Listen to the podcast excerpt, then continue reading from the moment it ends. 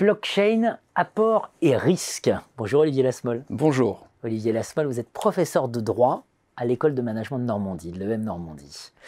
donc on a, évoqué ensemble les blockchains et la, voilà, comment les définir. Mm. On a évoqué le fait qu'il y avait une jurisprudence Minitel qu'il fallait si possible éviter. Alors on va peut-être d'abord aller sur les apports des blockchains mm. et puis les risques, c'est-à-dire autant de freins aussi qui peuvent expliquer la non-adoption, la non-diffusion des blockchains.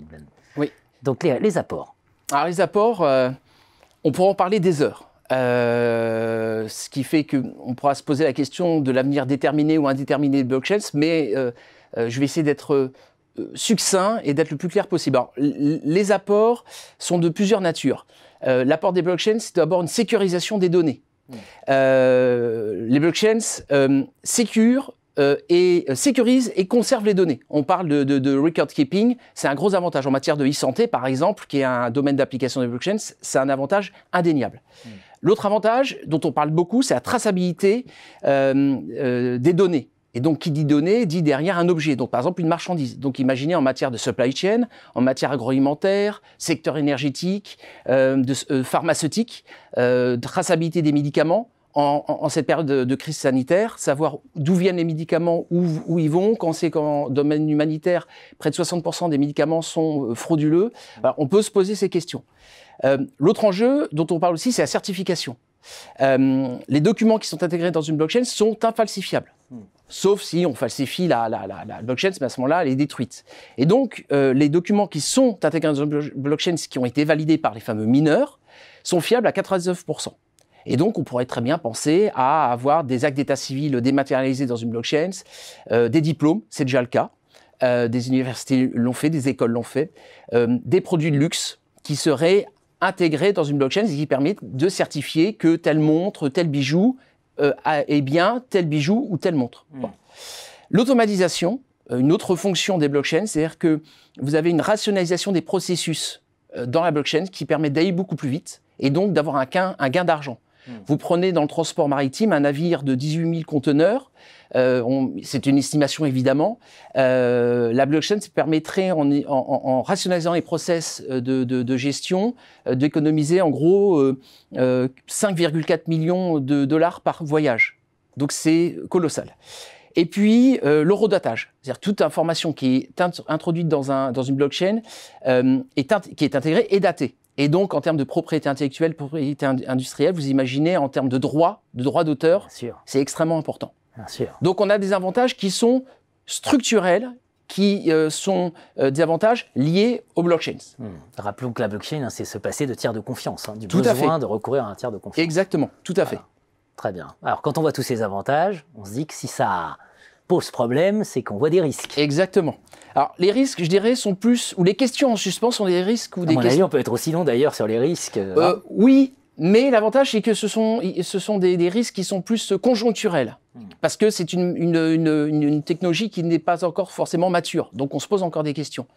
Euh, on se pose la, question de, vous parliez de tiers de confiance qui vont disparaître. Est-ce qu'ils vont vraiment disparaître? On parle de désintermédiation.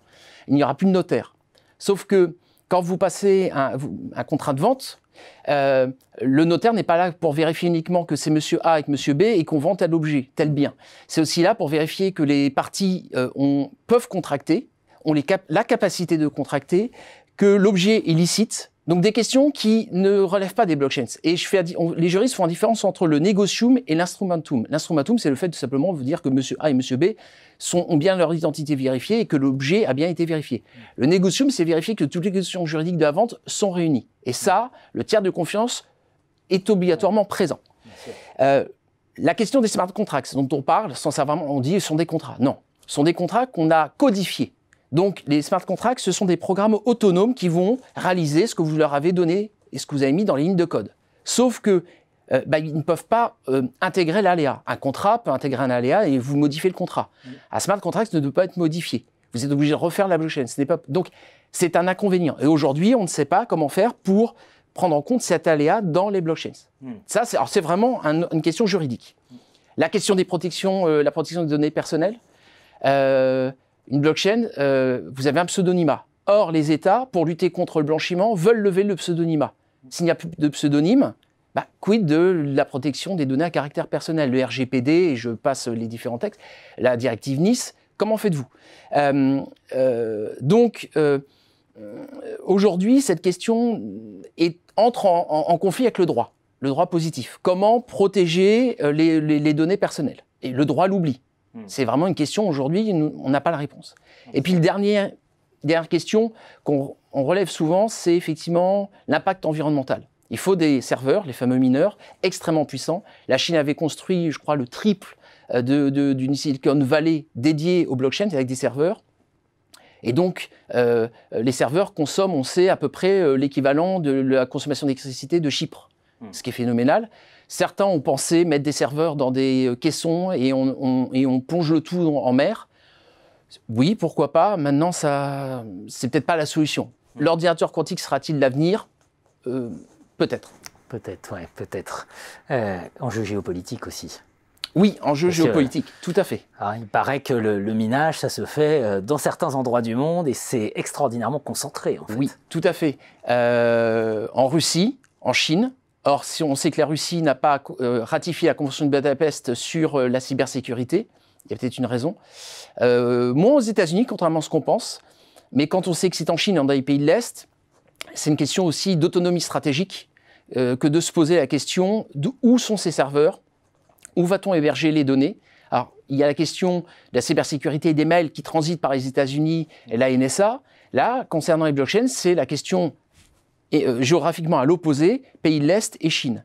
Et donc, on revient sur cette question d'autonomie stratégique. Donc, la blockchain se pose des questions euh, euh, que l'IHUDN, l'Institut des études défensives, s'est posé, que la DGA, Direction Générale de l'Armement, se pose aussi. Aujourd'hui, la difficulté, c'est que nous n'avons pas beaucoup de recul sur cette technologie, à part les bitcoins. Et donc la, législation n'est pas mature, la technologie n'est pas encore mature, et donc les cas euh, d'espèces ne le sont pas non plus. Hmm. Rappelons que la Banque Centrale Européenne a annoncé euh, réfléchir à la création d'un euro digital. Oui. Ça, c'est un lien direct avec la blockchain. Ah mais bien sûr, tout à fait. Et ils vont dans le sens qui me fait penser que euh, malgré les résistances qu'on pourra évoquer, les résistances des acteurs, les, résistances des marchés, c'est aussi aux, institutions de prendre les choses à bras, le corps pour éviter qu'il n'y ait un déplacement du, centre de gravité encore plus, de façon encore plus importante qu'il n'y a aujourd'hui, à savoir en Chine et en Russie. Merci beaucoup, Olivier Lasmol. Merci à vous.